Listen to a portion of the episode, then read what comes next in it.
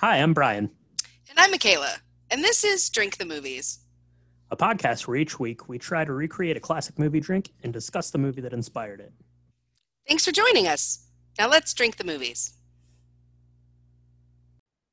Well, hello, and welcome to episode 131 of Drink the Movies. I'm Brian here, as always, with Michaela. And Michaela, if you go back to our childhoods, uh, the year was 1989. Uh, there was an animated film that came out. Uh, it was called The Little Mermaid, and it set off like this period of what they call the Disney animation renaissance, where you had all of these just just bangers were coming out, right? You had Little Mermaid, you had uh, Aladdin, you had The Lion King, you had Beauty and the Beast. All of these like critically acclaimed, well beloved films were coming out. Um, and fast forward a few years, all of these films started getting live action remakes. Um, and they all pretty much have, like in that stretch, except for one, Little Mermaid, until just recently, last week. Little Mermaid live action remake came out, and we went and saw it. We did.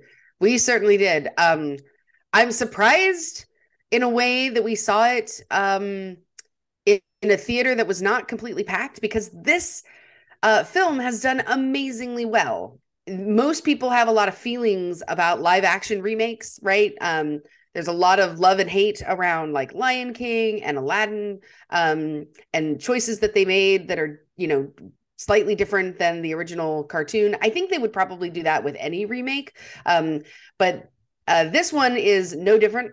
Um, there's been a lot of uh, I, I don't want to say it's controversy, but there's been a lot of feelings about this. And uh, uh, putting most of that to rest, the the box office has been going gangbusters over this. Um, so I'm kind of surprised because we were in a medium filled theater, but not a completely full th- film theater. But we did Mhm. see it in IMAX, and that was that. I will say that's that's pretty much the only way to see this film. The bigger the screen, I think, the better, um, because you get a lot of the cool visualizations. Um, like like you would if you were going to watch like Avatar: Way of Water, because there's all this underwater cool stuff to see, all these colors and stuff. It's really neat. That's right. Yeah, absolutely. We saw it uh, last night in the IMAX theater um, and are excited to talk about it today. But, Michaela, you know, before we talk about any movie, we need to get ourselves a cocktail going first. And that's exactly what we're going to do. So, why don't we take a quick break and we'll be right back to whip up this week's drink? So this week's cocktail is inspired by that sea witch that we love to hate, uh, Ursula. She is nasty. She's a nasty woman. Um, she is really stylish in her purple, like makeup with her white hair and green eye shadows. She looks like a really beautiful drag queen. I love it so much. Um, we found a really wonderful cocktail. It's called the Poor Unfortunate Soul, and it's Mm, complete mhm, with mhm. this beautiful purple color changing potion um, that we were a- we had to make ourselves. Um, there you go. Yeah, Ursula would have been uh, very proud here of the uh, the color scheme of this. They would have been uh, Ursula would have been very proud of the glasses that you found. Uh, we saw these glasses online somewhere for a different uh, Little Mermaid drink, uh, so we didn't do that one, but we thought that the glasses were pretty awesome. So you tracked those down. Uh, take a look at our social medias to see uh, pictures of those. They're very uh, kind of Ursula esque with these weird uh, stringy leg kind of things coming off of them, like this Yeah. martini glass. Yeah, yeah, totally. And it was the first time I ever made uh, bitters, um, Mm. which turns out is really easy, um, depending on who you ask on the internet. Um, and so we can thank we can thank Wikipedia for that. This cocktail is actually surprisingly simple, um, except for the bitters. Um, you can probably find these. It's a butterfly pea bitters, which uh, is the thing that gives it this beautiful, like purpley. If you put a lot in, I imagine it'll turn like a dark blue hue. Um, But it gives it this really beautiful shimmer right on its own. But it also adds a very interesting flavor profile because of the bitters. But yeah, let's go through these ingredients and talk about it. So into a shaker tin, you're going to pour two ounces of white rum. Now, the original recipe called for Appleton Estate rum. It's got a very interesting pla- flavor profile. I think any white rum will do. Um, we were not able to find the Appleton Estate white. And so um, if you get one that is Jamaican, I think that that is a, a good place to start. So that's what I did. You're going to want to add one ounce of lemon juice. Um, because there are only a couple ingredients to this drink, it's really important that you get fresh lemon juice. Okay. Do not be like I used to be. I've seen the light since. Uh, fake lemon juice is just acerbic acid or whatever it's called. It's it's not real and it will not taste nearly as good. Um, so get the real stuff, squeeze it out, get a juicer, Amazon. There you go. Um, so you've got your two ounces of your white rum, your one ounce of your fresh squeezed lemon juice, and then you're going to add uh, about a quarter of an ounce of simple syrup. Now this is where it gets dicey because it's um, it it it you're going to maybe change that up depending on how sweet you like it, but we found that to be about the right um Mhm. consistency and sweetness for us because we didn't want it too sweet. It'll Um, depend on it'll depend on what rum you use. Some rums are uh, much sweeter than others. So Yeah, if you're using like Malibu coconut rum, that's a different drink entirely. But um, but if you're using Malibu, I imagine it's probably going to be sweeter. I definitely felt like mine was very tart, um, with only a quarter of an ounce. So if you like it on the sweeter side, uh, shake it up first, test it first, and then add uh and and remake because you don't want it to be too sweet because then it'll turn syrupy and gross.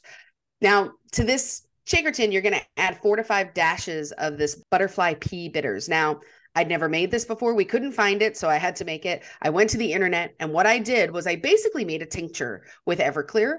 To make bitters, you put a bittering agent in with whatever flavor profile you want uh, into like a glass, non reactive container, and then you put it in uh, a fridge and you leave it there for like weeks and weeks and weeks at a time. And eventually you get this bitter tasting concoction that has this profile that you want. So Mm. that's what I did. I found butterfly pea powder um, on the internet. I found it on Amazon, and I took quite a bit of that, probably like a tablespoon. It, it seems like not a lot, but that's plenty. I probably only needed half of a teaspoon, but I put that in about a eight ounce jar of Everclear, and I put it in my fridge for two weeks. About 10 days, and every day I would shake it to make sure that it infused um, all of that butterfly pea essence into the Everclear itself. And so, um, if you don't have the kind of top to do a shake or to make dashes of bitters as you would normally if you had like a bottle that you would buy at a store, then a couple of drops is all you need. So you can do that with a spoon if you have a dropper or a straw. Um, but four or five dashes is enough to give it this really beautiful purple hint tint. If you like it extra bitter or you want it extra purple, do more dashes. Um, but just know that you're adding bitterness into the drink and it's already pretty sour um, because Mhm. of the lemon juice. So, or pretty tart rather. It's not, it doesn't taste bad. It's just tart. Um, so just know that going in. If you're going to put a lot of that in, you're definitely going to want to add more simple syrup. Yeah, for sure. So uh, this is a, a pretty simple cocktail, and you know if you take the butterfly pea bitters uh, out of the equation, it's just rum, lemon juice, and some simple syrup. So stuff you probably have on hand all the time, which is something that I actually like about this cocktail is that you could uh, throw it together pretty easily. Um, you gave me uh, one of these uh, last night uh, at the theater, Michaela. You brought one with you so I could have it because we didn't get a chance to make these uh, together this week. So thank you uh, for doing that. So um, I will say it's it's this very beautiful, um, kind of kind of shimmery, um, kind of translucent purple color. It's really lovely. It looks like something that uh, Ursula would be whipping up down under the sea. Uh, but I will say the flavor of this I thought was a little one note. There, I the white rum I don't think has enough going on with it for my taste buds to kind of cut through that lemon juice. So I think if I was going to do this again, I would maybe try it with like an aged rum just to give it a little bit more uh, flavor and uh, you know body a little bit more uh, character to the drink. And i still think that the the butterfly pea bitters would still do a good job of getting that purple kind of essence across and that little you know kind of like floral bitter hit that you get from it. So um i don't know. I thought that this was uh pretty good. But what did you think about this uh michaela? I liked it a lot. I thought that it was a little tart because I wanted it to be real purple. I didn't know how many dashes to really put in. Four or five seemed uh, too much or too little. And so the first time I made this, I put in way too much and it was like, um, it was very purple and it was beautiful, but it was very tart. So I had to add uh, a little bit of simple syrup to it, a little bit more. Um, I liked this. I agree with pretty much everything you said. I love that it's simple. Um, the glass really made it kind of look like it was floating, and that's kind of Mhm. cool, you know. Um, I think this would be interesting with I, I'd like to do a flight of these with different rums because I don't Mm. know I don't know enough about kind of the different flavor profiles of rums. I feel like that is a gap in my uh, mixology knowledge, and so I really liked this. It, it it definitely didn't taste like rum to me, almost though. Um, it Mm, mhm. tasted like um almost kind of a margarita at first. Um Okay. and then it kind of rounded out uh towards by the end of the drink it it it, it kind of rounded it out for me and it, it felt much more balanced i don't know um i liked it i liked it i think the I definitely need to take it back a notch maybe with the with the bitters.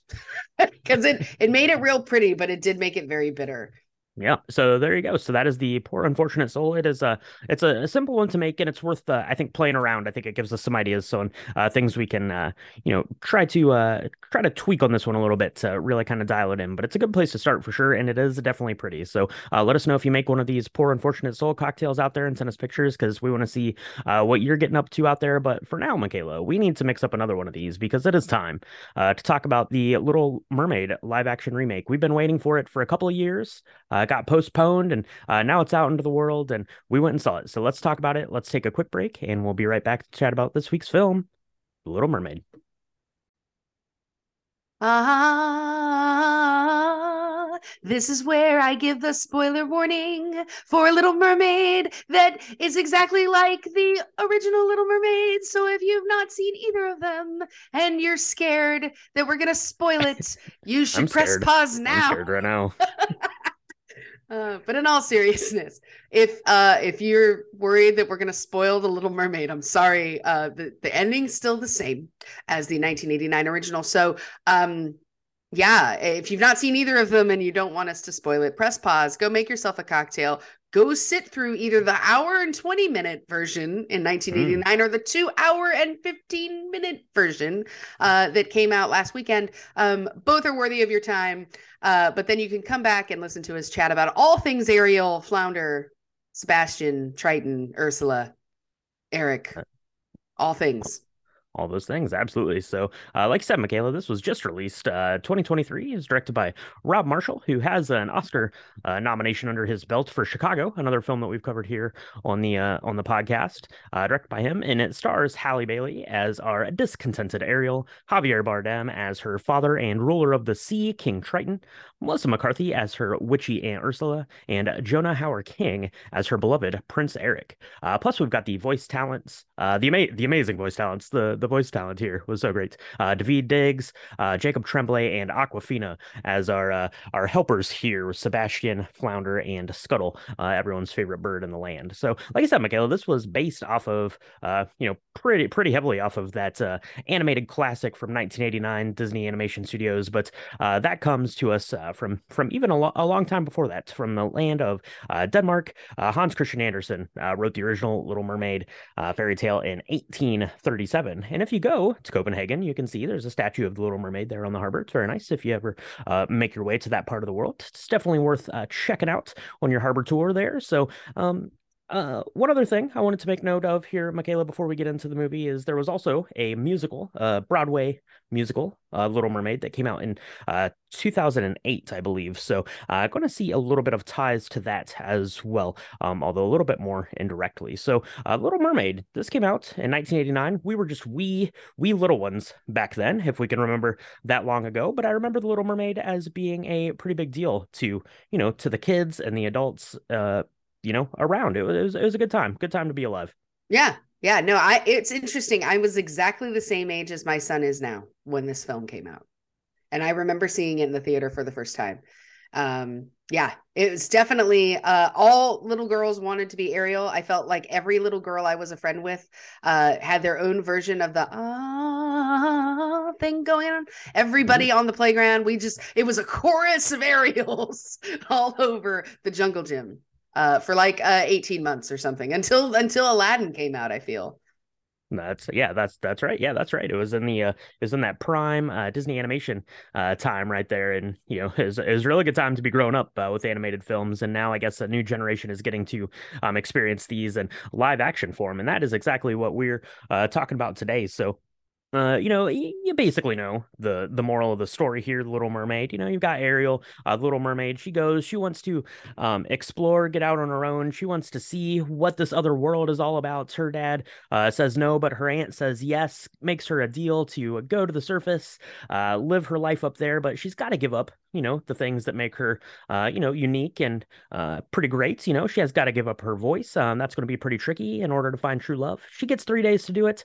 Uh, if she can do it, great. If she can't do it, she's going to be uh, Ursula's forever. Um, we're going to have to find out how that goes. So basically, Michaela, this story is broken out into three parts. And we get our first part, um, which I'm calling the Under the Sea section. Uh, but that's not actually where it starts. It start coming in. You got some some guys there on a ship doing some doing some sailing, doing some exploring. Uh, I think they're seeing some mermaids, just a dolphin. Spoiler warning. Uh, but maybe below the surface there is something more afoot. Yeah, yeah. I love uh, this beginning scene.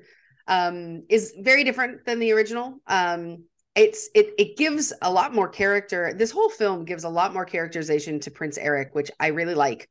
Um, I'm glad they did something with the extra 50 minutes. yeah, they had to do they had to do something. And they added they added some uh backstory, which is great because love is wonderful, but love with a reason behind it and a little bit of substance is also wonderful. Um and so Prince Eric, he's he's on this ship.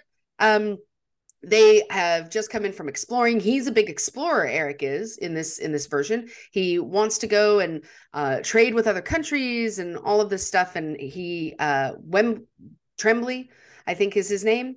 Uh, his his kind of it kind of reminds me of the Alfred character in Batman, but he he's kind of mm. his ward kind of Grimsby. Grimsby. Grimsby. Sorry, um, Grimsby. He is uh, telling him he needs to, you know, maybe not jump out uh, in the middle of the ocean and go fix pillars that are breaking on the ship because he could fall in the ocean and die.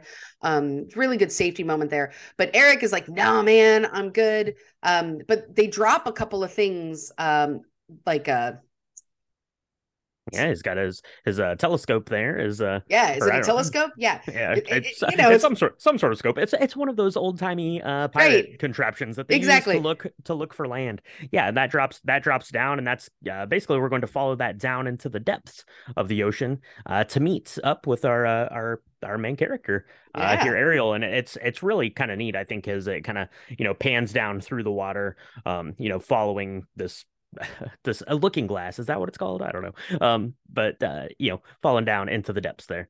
Yeah. And i i really like the way that this um this scene opens up. Um one of the things that i was uh pretty sure I, I was very surprised that they were going to do a live action version of this film just because i thought it would be really hard to do well. Um because there are people underwater and so I don't, you know, I don't have to tell you if you've ever been underwater, your hair looks different and it's really easy to animate that. Uh, it, it's not so easy to do like a live action version of that without it looking like this sci-fi derivative CGI disaster. Um, and to be honest, that's kind of what I was expecting. Mm-hmm. A lot of, uh, a lot of the, um, live action films that have had a lot of animals that talk. Um, I'm looking at you, Lion King. Um, those didn't go as well uh, from a like special effects perspective because it just looked a little bit animatronic and just didn't it didn't sit as well with the audience as the originals. Um, mm. And so I was a little worried about how they were going to do that, but I was actually really surprised, pleasantly surprised at how they have the uh, water effects and the underwater effects um, with the mer people as well as all of the animals that we meet. Um, mm-hmm. I thought that they did a pretty good job with that, and um, yeah, and this this opening scene where they're sweeping it's these all these kind of sweeping views you're you feel like you're swimming along yourself which is pretty cool um, and you get to see all of these things for the very first time and really open it up um, with the score behind it. it it's it's pretty cool and it's very reminiscent to how you felt as a child. We're we're having we're doing a lot of these reminiscent kind of nostalgic yeah. films, right? It was very nostalgic. Uh, I was right back in 1989 watching it in the theater for the first time. It was really. Cool. Yeah, absolutely. There are a bunch of really um, nice sweeping vistas, and let's talk about um, you know kind of this kind of this underwater section here. Um, as I mentioned, you know Ariel is there. She's you know finding these little trinkets that are falling off of the boats, and you know she's kind of having this uh, letting her imagination run wild with what, what all of these things are. Right? You know, it's it's very it's very unknown and mysterious uh, to Ariel, and we see her there, kind of you know skirting her her uh, father's uh, know, council, I guess, on what do they call it, the Coral Moon. I guess that all of her, all of the daughters, you know, come back, and I guess they have kind of this this council thing to report back in on how things are going around the ocean, I guess, uh, more or less. But you know, Ariel is there running around, you know, daydreaming, thinking about uh, what the people are up to. But uh, yeah, let's talk about kind of kind of the way that this looks under under the sea here as it were so you know you mentioned you're kind of going through we're seeing different corals and different fish and i really liked the way that this looked it didn't look um, like hyper realistic i thought. It still had kind of this like like animated like kind of kind of flavor and fun to it where you could tell that it wasn't like you know they weren't trying to make it like look you know hyper hyper specific to what real life looks like but it looked enough like that and it was vibrant and and colorful. Um and then yeah the way that the the the mer people looked you know especially you know ariel and uh, king triton played by uh, javier bardem the way that they're they're getting their hair to move um i I I think was probably you know kind of part of it was recorded I think and then part of it was you know kind of you know computer animated to kind of fill in the rest. I know uh, Halle Bailey had said uh, in an interview that she was in basically like a dunk tank for like up to like 13 hours a day like filming this stuff. So I guess they were probably capturing that and then you know kind of reusing that throughout the film for uh, different parts. You know for the way that yeah. you know her her hair was flowing and you know the way she was kind of reacting to to being in the water. So I thought that the the you know the the mer people you know the the human actors i thought looked really good but then i actually thought that the um you know the the characters the animals here in the story were really well done too because you know not like in the animated film where kind of all of the all of the fish and crustaceans and things were were kind of more cartoony cartoony and more um you know animate uh, objects or not not the you know fish or inanimate objects you know but they all kind of had their own personality. These were more like these were just fish and then these three characters were you know kind of their kind of their own thing. Yeah. You know and i i love scuttle um scuttle is played by the amazing awkwafina. Um uh, she really stood out to me. Um i mean flounder is like my favorite of all time probably but but Scuttle's great. Um, they add a little bit of dimension to Scuttle. Scuttle's, you know, kind of this forgetful, kind of uh, uh, unable to communicate, inarticulate. Is that the right word? Um, mm-hmm, when we're mm-hmm. talking about a seagull, I don't know how articulate you need to be to be excited. Um, but he, she, she is a, um, she has like a whole rap that they added um and i have no idea if this if the rap was added for this film or if it was added in the broadway show. Um that's kind of fun. That's kind of a fun part. Um it's a little over the top but i kind of liked it. I i don't know. I, I i thought it i thought it was great. And um definitely keeps the humor alive um when we're having the kiss the girl moment right? Where she she's trying to sing and it's awful because she can't carry a tune in a bucket if she mm-hmm. needs to. Um and I, I really like the the detailing around um the her eyes and like the feathers. I thought that that was really uh special um to me. I i don't know. I was really impressed with the bird. Yeah. With the bird character and the way that they animated that. I i just thought it looked awesome.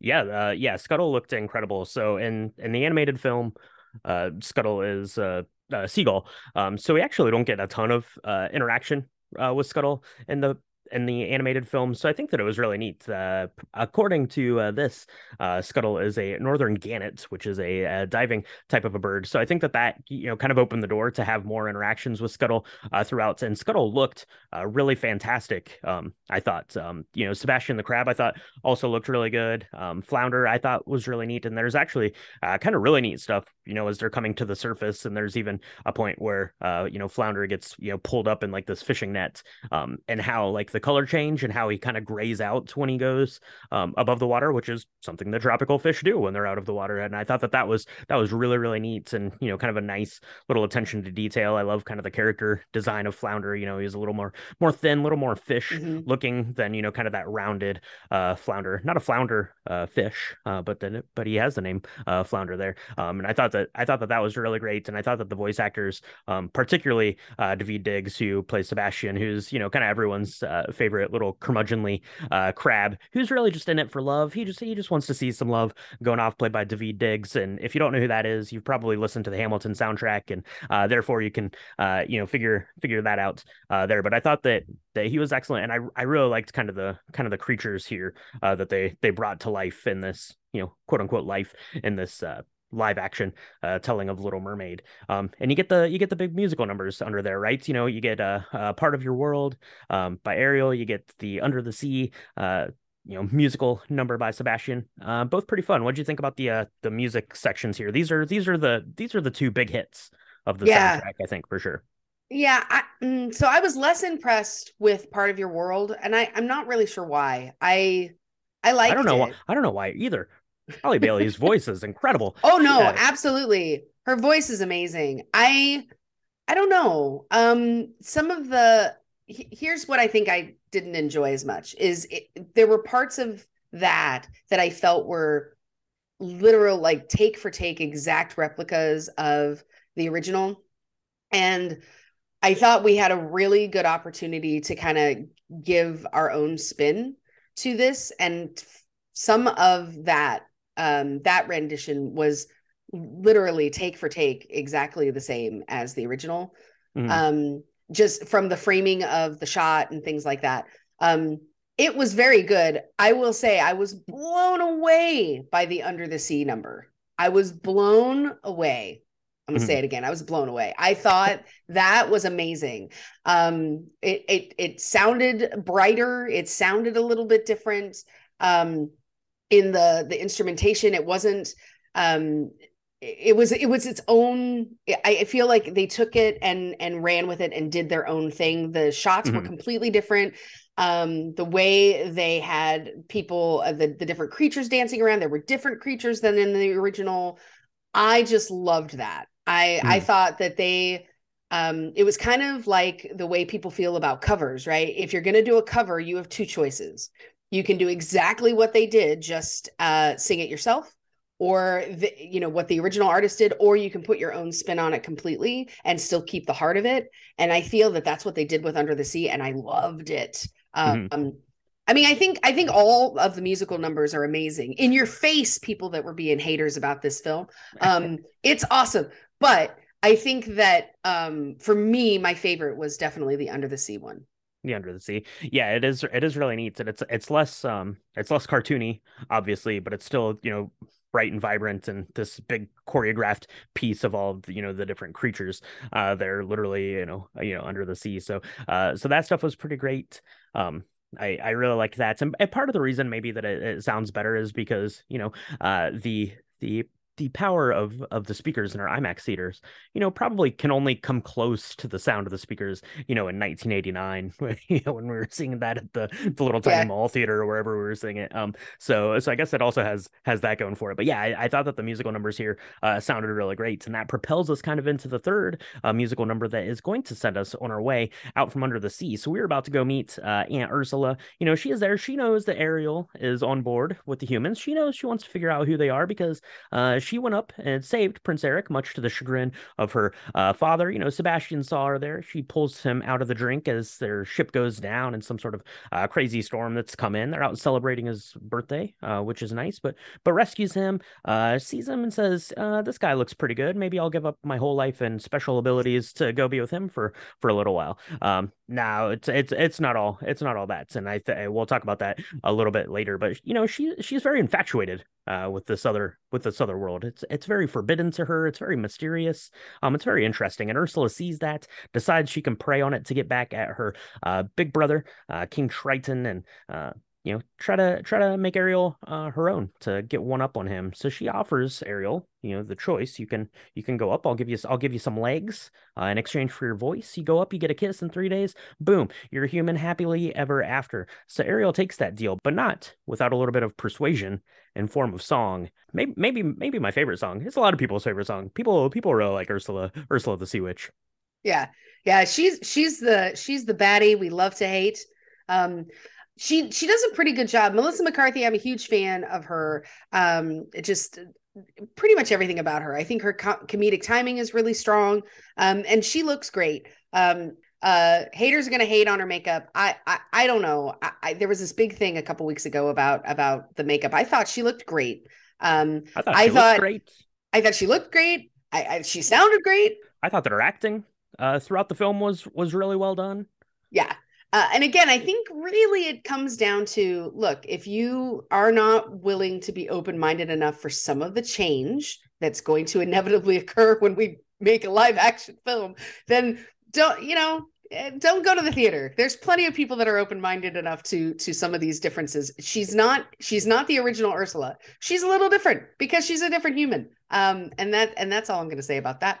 Um, but I really loved this because they did keep some of like the tenets that made her just particularly nasty. Um, mm-hmm. You know, her using lipstick in the ocean. I thought that was great. Um, and the way that they show her like eating shrimp, like alive, uh, real gross, but really good. Um, just she's just totally nasty. and and her voice oozes the way it should, the way that you'd want it to.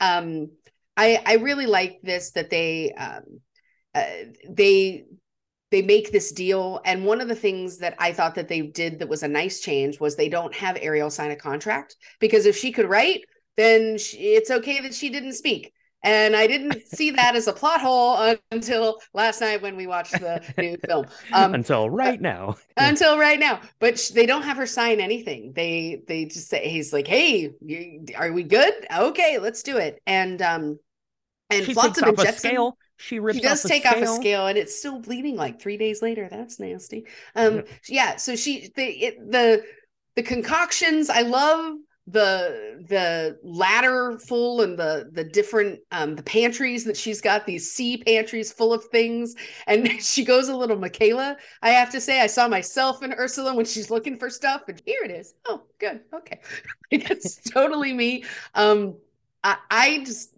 man melissa mccarthy you're amazing she can do no wrong to me i don't know i just yeah. i loved i loved that whole part yeah, she was she was excellent. I thought I thought she you know acted the part really uh, really well. It was it was kind of interesting because basically what you're seeing of Melissa McCarthy is just kind of kind of her head and everything else is just kind of kind of digitized. But I really like the way that they um you know kind of did her like her creature design, right? The way that they did like the tentacles and the way she was like walking around, it, it looked very, uh, you know, kind of kind of realistically octopus like as you know as much as that's going to, you know, even though they're it's like black and uh, purple and kind of lighting up and you know uh, yeah. change, changing shapes and stuff like that. I thought I thought that the, her uh, kind of design looked really good. And uh, yeah, moral of the story here is that uh, Ariel signs away her her mermaidness for uh humanness. So she gets her legs, she ascends to the surface. I really like this. You know, like she kind of immediately loses her abilities and uh, is basically going to drown unless she swims like ten thousand miles up. So it's a good thing she uh, knew how to swim with those new legs, even though she's a little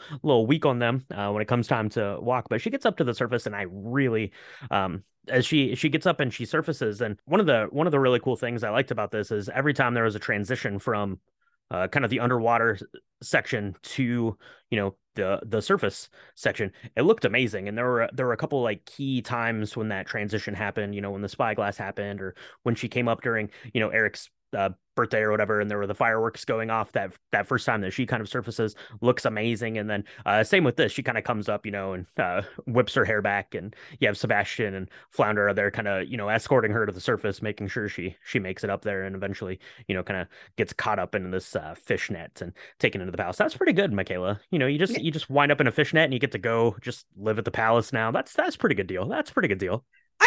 Yeah, that's that's that's not a bad way to go, I guess. I mean, there were a couple things that I really liked about when we get to the surface that happened that were different um, than the original. Uh, number one, we really get to see a little bit more of the character development of both Ariel and Eric, um, both separate and apart. I thought that was really a good choice because, you know, I loved the original, but you're not wrong when you were kind of flippantly saying, you know, this girl, she falls in love with this dude, she gives up everything, and she's not met him. She has no idea who he is. She like knows him for 37 seconds singing a song while he's um trying to recover from drowning. And you're not wrong. Um, but I do like the choices that they made in this film to really take the extra 50 minutes that this film was um, and put in some actual, you know, dialogue between the two characters, get having them learn to a, a little bit more about each other's hopes and dreams, uh, and do it in a way where Ariel isn't able to speak. Um, so I thought that that was neat. There's this whole scene. It's probably one of my favorite scenes of the whole film, to be honest, um, where they are in this room um, looking at maps and eric is showing her all these cool places and places he would like to go and she's really excited uh, you can tell and you see their chemistry together and it's it's so much more than this boy meets girl kind of meet cute that we got in the first film.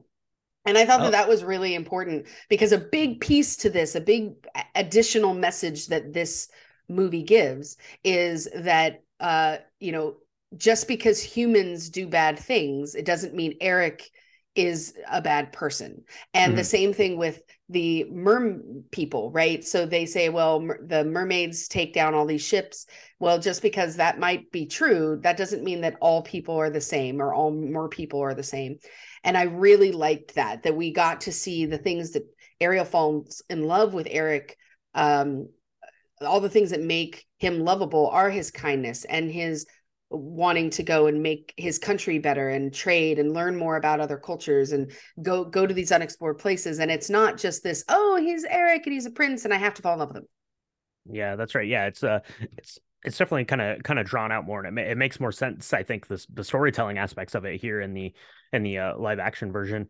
Um yeah you get you get some some really nice um you know kind of kind of courting love uh, story here um in the section. You mentioned they're you know kind of in in eric's study there looking at all the stuff and you know she knows things about things that he's found um which is really kind of neat you know as she's in you know awe of all of the things from you know everything that's you know above the water he is equally as in awe of everything that's that's below the water right? Things he doesn't know about and stuff like that and you see uh, that kind of interaction which i thought was was pretty great and then you know the next day they're off they're out on uh, some some sort of like carriage dates. She she takes the reins of this thing almost kills about a thousand people but uh, you know prince eric doesn't doesn't seem to be too bothered. Uh, luckily for prince eric the people of his uh, realm seem to seem to be pretty keen on him. Uh, they kind of replace like that that dinner scene there where sebastian's running around in the kitchen with kind of the this section where they're in like this little village and they go and they're meeting some of the locals. Um, I was actually I was I was kind of curious about that. I wasn't sure how I felt about that because that's that's so beloved uh, kind of section of the film. I think especially for kids because it's so fun where you know Sebastian's kind of running around in this kitchen almost getting caught, but um but I'd actually seen where um, Rob Marshall actually kind of addressed that, and he felt that kind of that kitchen scene was a little bit too almost you know kind of like this cartoon like sketch sort of thing that might not have fit in necessarily with with the film and kind of the more i think about it the more i agree with that and i think that it's neat um on one hand for ariel to get just kind of you know thrown in to this uh you know big kind of celebration in this in this market and just you know you know instantly like a sensory overload for all of these things that uh, you know human people um, are able to do things that she's been you know seeing you know from below the surface things that have fallen off of boats and stuff like that kind of kind of getting thrown into that and i like that and then obviously you get you get the very very romantic boat ride uh the plot hole right there there's no way eric wouldn't have kissed ariel on that boat uh like right away uh come on dude what are you what are you doing uh but they're on yeah. the boats you got the you got the kiss the girl which i thought was a really fun uh, rendition i i really like this section here and i i, I like that they um found ways to kind of keep bringing Flounder back. So all three of the the creatures were, uh, you know, in the story. Yeah, yeah. I don't know. I think I I I saw that that um Rob Marshall talks about uh the Le Poisson song not being needed. I don't know. I I think in on in all honesty, I have no idea how they would have filmed it um, without it looking really hokey um, because of all the stuff that's supposed to be happening while he's singing Le Poisson. Um, but I loved that part so much in the original. And so I I I don't know. And I I I, I yeah yeah I'm gonna miss I'm I miss I miss that. But I understand why they did it. And I do think you're right. I mean I really love the scene where they're in um they're in the village and she's getting a flower and she doesn't know what to do with the flower. So she eats the flower. I thought that was great. Um we actually see Jodi Benson. She's one of the people who is uh, giving her like food and showing her how to eat with a fork. Um, I, I, believe that's her. And Jodi Benson was the original voice of the original Ariel in 1989. So that's kind of cool. Um, uh, so if people are like, what would they think? Well, they loved it and they were in the film. So again, um, yeah, toss off, yeah. man. absolutely, absolutely. But uh, you know, after after the date, date seems to go pretty good. They get back to the palace. Um, I I really like the the character of uh, Grimsby in this. Um, he's played by Art Malik. I think that that he's awesome. He's definitely kind of an, an ally here for for Eric, and wants to see Eric happy, and and can see the things that Eric should be seeing. He should be like, you know, Air, this uh, Ariel girl just showed up. She seems pretty good, so maybe you should uh, go lock that down. Quit messing around because if you mess around too long, uh, you know, Ursula is going to catch wind of this, you know, because she's a she's a crafty sea witch, so she sees that this kiss is about to happen. So she's got to she's got to send in her little eels. Uh, what are the eels' names? Uh, Flotsam and Jetsam. Flotsam of Jetsam. They, they, they, go they go turn over the boats, but you know Ursula is is a witch with a trick up her sleeve. She's got Ariel's voice. That seems pretty handy if you could you know just enchant people uh, willy nilly. So she's going to transform herself into uh, you know a more suitable uh, potential love interest for Eric. I guess she's going to go to shore. She's going to woo him with the uh, siren song of uh, Ariel's voice. And uh, next morning, Ariel wakes up to the news that Prince Eric is about ready to profess his love. going to get one of these weddings going on. I really like um, Scuttle's like, and they're going to throw rice to all the seagulls trying to kill him, which I thought was uh, was was pretty funny. That's great. Um, yeah. And uh, uh, yeah. So she goes and she sees, uh, unfortunately, uh, the the woman the woman to be the bride to be is not going to be Ariel. It's going to be uh, it's going to be new new uh, human human Ursula. Human Ursula. Her uh, her name's Vanessa. Uh, she's played by the very striking Jessica Alexander. Um, I, I loved this bit uh, of uh, kind of changing to the plot because uh, even Grimsby is looking at Eric like, Eric, what are you doing? what is going on? And he and even Eric is like, I don't really know what I'm doing.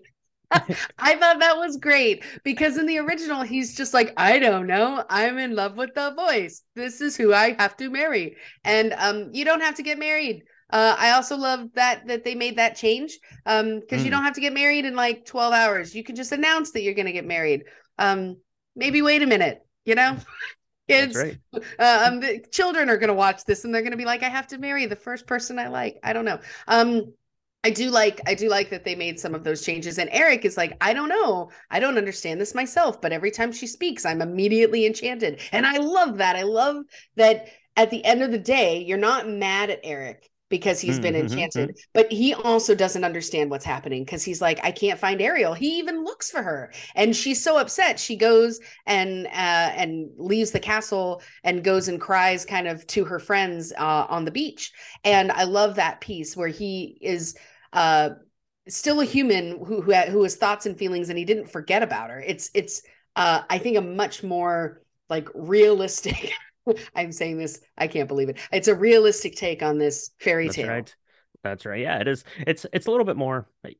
It is it is more realistic. It's a little bit more palatable, right? If you if you look at the animated sure. uh, version of Little Mermaid, you know, as as beloved as it is, there's there's there's a lot that you're having to fill in with your own head to make to make this uh, make sense. So this this makes much more sense in terms of you know storytelling of the story. I I think, and I I do really like that section. I really like also then you know Scuttle tells Ursula that um or Scuttle tells Ariel that Ursula is the is the one. She's back. She's this uh this crafty new uh Vanessa and uh, Ariel just like swims across the bay and like runs up and just like clocks her, uh, which is pretty great, and steals her voice back, uh, which is pretty neat. Then and then she you know she gets her gets her voice, which is a little bit different too. But you know Ursula does not take too kindly to this. She goes full on uh, sea witch here to this party. She transforms back into the Melissa McCarthy version of Ursula. I really she like is like knocking people down and like walking off. It, it looks really really cool as she grabs uh, Ariel. Then, as Ariel is transformed back into a mermaid, everyone is like a gasp at what is going on, and then they like dive off of this uh, this castle wall like down into the ocean. It it looks really neat. And then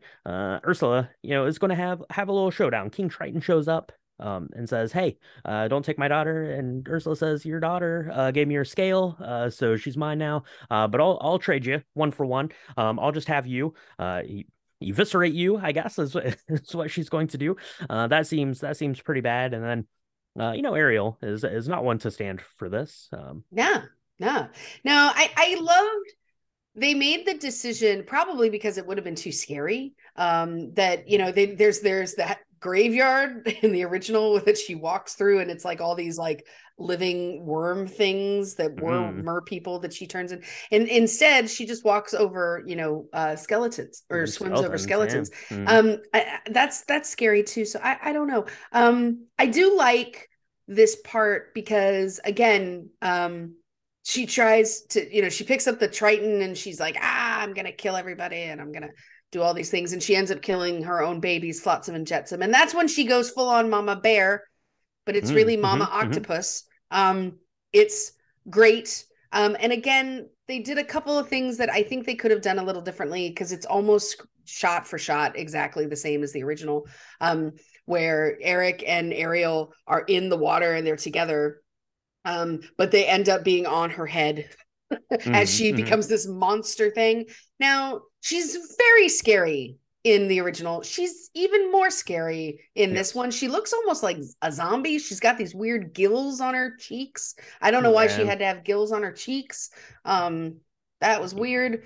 Yeah, and her, Um, her face is all like I don't know, like, Grayed uh, out like, and- like grayed out and and weird looking. It is really cool though. As she kind of stirs up the ocean, and um, we see all of like the the shipwrecks start coming back up to the surface, which was cool. That was actually one of my favorite visuals of it. There, kind of at the opening uh, scene as Ariel and Flounder are swimming into like this like ship graveyard uh, kind of thing. I thought that that looked really neat. And then you know she kind of churns that back up here at the end, and you know Ariel you know, uh, takes the wheel of one of these giant ships and impales uh, dear Aunt Ursula, and uh, thus ending her, is able to go down and uh, get the tridents. And uh, King Triton is brought back, you know, with the with the power of of I don't know magic um, and love and uh, trident powers and things like that. So uh, he's back. So everything everything is a okay uh, here, and you know, King Triton says, uh, "Okay, daughter, I'm I'm sorry I didn't listen to you. Uh, you need to go and be your own person," which is which is really kind of the moral here of this story. I don't know if it's the moral necessarily of the animated film necessarily, um, which is one of my uh, things that I don't I don't love about the the animated film. But this film does a much better job of you know kind of highlighting you know the importance for you know being yourself and being able to make your own decisions and uh, things like that. And it really kind of highlights that here as King Triton you know sees her and sees how sad she is. Uh, should have seen how sad Michaela was then, as he is able to let his his little baby girl go and gives her her legs back. You know, there was not a dry eye in the house uh, for sure. As your Ariel- eyes were dry. Ariel, my eyes, everyone's eyes were dry except for Michaela's. Maybe Except King. Triton's. He was he was underwater, so you can't see a, mer- a mermaid can't cry. That's uh, that's a quote they put up from Hans Christian Andersen, which is very uh very sweet. Um, so so yeah, King Triton gives her uh gives her what she wants. He gives her the ability to make her own decisions and live her own life, and that's what she's going to do. Legs are back, voice is back. Ariel's back, Yeah, baby. Ariel's back. Ariel, Ariel the human is back. Um, and, and they they have a really beautiful send off. Again, they don't end with a wedding. Um, I kind of like that. Um, I I, I also kind of didn't. I don't know how to really explain it because. I want the, you know, they're gonna get married. They're like, she's got a ring. They're they're engaged. Uh, but they're gonna go sail the world for a little bit first, which is probably a good idea. go live a little bit uh, before you lock it down. I don't know. Um, but uh yeah I, the end was i mean of course it's a it's at the end of the day it's a dad and a daughter and i have a dad and i'm a daughter and it's, it was very emotional um i did like how they tried to kind of bring both worlds together on this shore um Mhm. In a different way uh, than they had in the past. Uh, again, I think the strongest parts of this film are th- are decisions that they made that were not exactly the same as the original. Um, I it's hard. I, I think it was very brave for them to do certain things differently, and I loved this piece um, because all of the sisters are there, and they're all on like rocks, and then there's like a little mer mer kid and a bunch of mermen, and they're just all there, and they're like, "Hey, we love both of you," and we're you know we're we accept both of you and we're gonna try and uh learn more about each other and like our cultures. And it was just really what you would expect in like a like a multicultural kind of wedding kind of thing. It was really cool. I liked that um Mhm. very different than the original where it's just triton and and some of the people in the ocean saying hey we love you and i forgive you for wanting to be a human. Uh, i thought it was a much bolder choice. Um yeah Yeah, for sure. They definitely they definitely used the the kind of extra length of storytelling and you know the the ability to uh play on some more nuance and stuff in a live action uh version versus the you know the the cartoon the uh, animated uh film and I I thought that that was was very welcome. You know whether you think that something needs a live action remake or not, if you're going to do it then I, I feel like this is this is how you do it, right? You you don't necessarily like expand on the story, but you definitely kind of expand on the themes of the story um and and make those make more sense. And i think that they did that really really well Yeah. actually.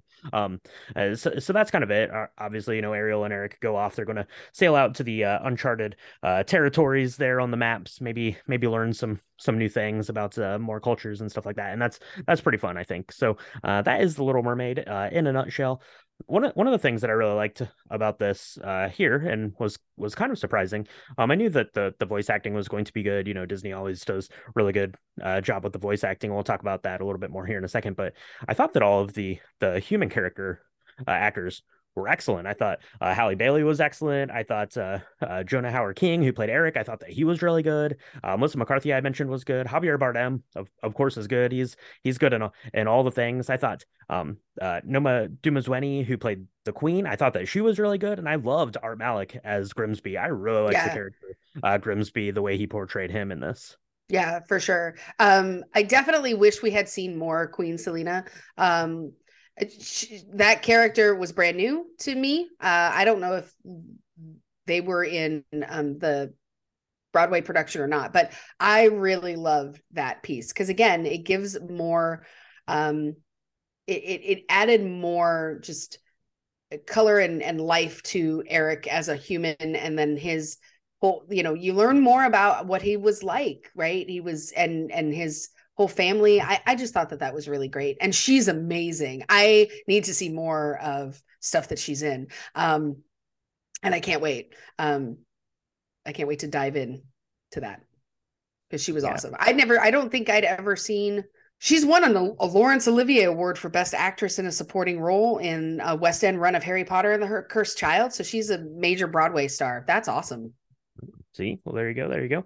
Um, yeah. Uh, so I I thought that the acting was really good, and um, I thought that the visual effects were really good. Um, it's it's interesting, I guess, to compare it. To um, you brought up, you know, kind of Avatar. So we'd seen like this underwater world uh recently, and uh, you know, this one this one is more rooted in reality, you know, versus the Avatar one, you know, which is all just kind of kind of made up made up creatures and made up Mhm. fauna and and stuff like that. So I thought that they did a, a really good um job. I kind of you know hinted at it that it wasn't like super like hyper realistic um but it was it was realistic enough and still felt kind of like like this world that could exist where there's you know a talking fish and a talking crab and you know this bird that dives down and underwater and talks to them and there are mermaids and uh, things like that. So I, I really like kind of the design of it. And then obviously the above water stuff which um, i think you uh, told me earlier michaela was filmed largely in italy was very lovely. Uh it seemed like it seemed like a good place to go and have your castle if you want to want to have a castle go go check that out. So I don't, I don't know. This this was this was a lot of fun. I mean it's not like it wasn't like you know mind-blowing cinema by any by any instance but you know like i said if you're going to do a live action remake of you know this animated uh film you know ex- expand on it and and that's what they did and, and i had a lot of fun with this last night michaela Yeah. Yeah, I think it really did. Uh, it paid great homage to the original. Um, the story itself is kind of timeless. I mean, it's been around for a couple hundred years. And I thought that um, this is great. My son really enjoyed it. Um, it, it was a little long for him. Um, but I, I I really am glad that they made the choices that they made um, in adding the length of time and the choices that they made to pay attention to, um, uh, because I think that that made just a better, richer, more well-rounded story. Um, so I, I mean, I get why they made it, but it was a little long for the for the young kids. But Mhm. Um, but I really liked it. I thought it was really a good balance of being nostalgic and being fun for uh, people who had never seen anything like it before. Um, and look, there there were kids that we heard um, sing the songs, right? I mean, this Mhm. is really special, and I really like the fact that we had um, so many kind of different takes on characters. Um, you know, we heard nothing. Uh, we hurt no one by making sure that every, you know, everybody's represented um, in these sh- stories for children. Um, we're not hurting anybody, so let's let's calm down and enjoy it because it's worth it's it's enjoyable if you Yeah. just let yourself. I think that every everybody can get something positive out of this film. It's really it's it's really special and it was done um it was really well done i was very hesitant to be honest we had talked about this um and it's and it's hard because as we're we like films and we're critiquers of films so it was like i this i really hope that they do this well because um it's gotten a lot of slack already um, by by the haters in the world, and so I wanted, I so badly wanted them to be proved wrong, and they're proved wrong, and I like that. um, it has our, it, for whatever it's worth, it has the drink the movie seal of approval. So there you go. That's right, absolutely. Um, uh, quick note here. Um, I said that there were some indirect ties to the stage musical, so there are a couple of new songs in this version um, that Lin Manuel Miranda wrote, and there are actually a couple of reprises that he wrote as well. And the reprises I really liked a lot. Uh, the new songs, eh, take them or leave them, um, but they are actually there are additional songs in the in the Broadway musical um, because you can't have a Broadway musical that's an hour and 20 minutes so they definitely had to had to lengthen that out so there are some different different songs there in the in the place where these new additional songs are. So if you're if you're wondering why like the pacing of that i think that they were kind of pulling that more directly from you know this live action uh stage musical uh there on that note. So um and then uh one last thing I just had to say before we we hop out of here. David Diggs as Sebastian is amazing. Uh, he was hilarious throughout the thing. I really like the little crab design and how they made him walk sideways because that's how crabs walk. Um, and um, I thought that that was that was really fun, and he, he was excellent. And you know, obviously his uh, musical stylings there, coming off of uh, Hamilton, were were really great for Sebastian songs too. So, uh, that is The Little Mermaid live action remake from 2023 michaela. It was a is a beloved classic for a lot of people and now maybe it'll be this will be a beloved classic for people. We talked to some people coming out of the theater last night who uh, said they absolutely loved it. They're getting you know their big kind of group picture uh, you took of them in front of the in front of the poster. And you said that our theater wasn't full. By the time the movie started because people know now that there's like 50 minutes of uh, previews because you have to see a 10 minute flash preview for everything for some reason. But uh, it filled in. It was about two thirds full, and I have to say, when it ended, there there was a round of applause, which is something I don't quite understand because it's a, it's a movie. There aren't people here listening to the applause, but I haven't heard applause at, at the theater for a long time, and we've you know we've seen all the blockbuster things that have been coming out. So, yeah, yeah, no, it was uh it was definitely a really cool moment. Um, because I think you're right. I, I mm, it might have been Return of the Jedi, like uh, in two th- early two thousands, late nineties, when the last time I heard like a round of applause at the end of a film. It might have been that long. Anyway, um, really good, really, really worth your time. If you've not seen it, uh, we spoiled it for you, um, and we're not sorry because we gave you a warning. If you um have seen it, please, uh, we'd love to know what your thoughts on it are. Yeah, absolutely. Let us know your thoughts on the movie. Let us know if you make up a poor unfortunate soul cocktail and send us pictures, all that, all that feedback. You can do it on our social medias. It's at Drink the Movies on Instagram and Twitter and Facebook.com slash drink the movies. If you want to see the pictures of the one that Michaela made for us, um, you know, the written recipe, episode recaps, all that good stuff, you can do that on our website, which is www.drinkthemovies.com. Uh, you can see all that stuff there. You, there's a link there to our Patreon, which is patreon.com slash drink the movies for extra bonus content. We just had our Andor episode uh, go up just a couple weeks ago, which is a lot of fun to do that and, you know, get some extra bonus stuff uh, going here and there on there. It's a great way to support the podcast. We support or we appreciate everyone uh, who has done that. And we appreciate everyone who has taken the time to uh, subscribe to the podcast and give us review. Uh, Michaela, where can people do that? You can find us on Apple Podcasts, Spotify, Stitcher, Good Pods, Near Pods, wherever Spotify podcasts are distributed. If you're liking what you're hearing, please subscribe. Uh, it really helps us get the drink the movies out there. Leave five star reviews everywhere you can. Tell your friends. Um, yeah, whatever you're listening to on right now, just press the subscribe button. We do two drops a week. We really love uh, the community that we're building. I cannot believe that we get to do this uh, every every week. It's it's such an it's such an honor. It's such an honor to do it with you, Brian. So um, yeah, it really helps us get more drink the movie stuff out there. Yeah, absolutely, absolutely. So, uh, why don't we do this, Michaela? Let's uh, let's mix up another poor unfortunate soul. Let's let's have one of those. We've been on a long journey from the bottom of the ocean to the top of this castle, back again. We found sure. love. We've we've given up our our gifts in the pursuit of you know finding our own our own happiness, our own way of life. So why don't we why don't we do that? Let's make us up another cocktail. We will be back next week to talk about Spider Man across the Spider Verse. So look forward to that. And uh, thank you so much for joining us. We'll see everyone next time on Drink, drink the, the movies. movies. I was right about the dingle hopper, wasn't I? Wasn't I? you were, Scuttle. You absolutely were.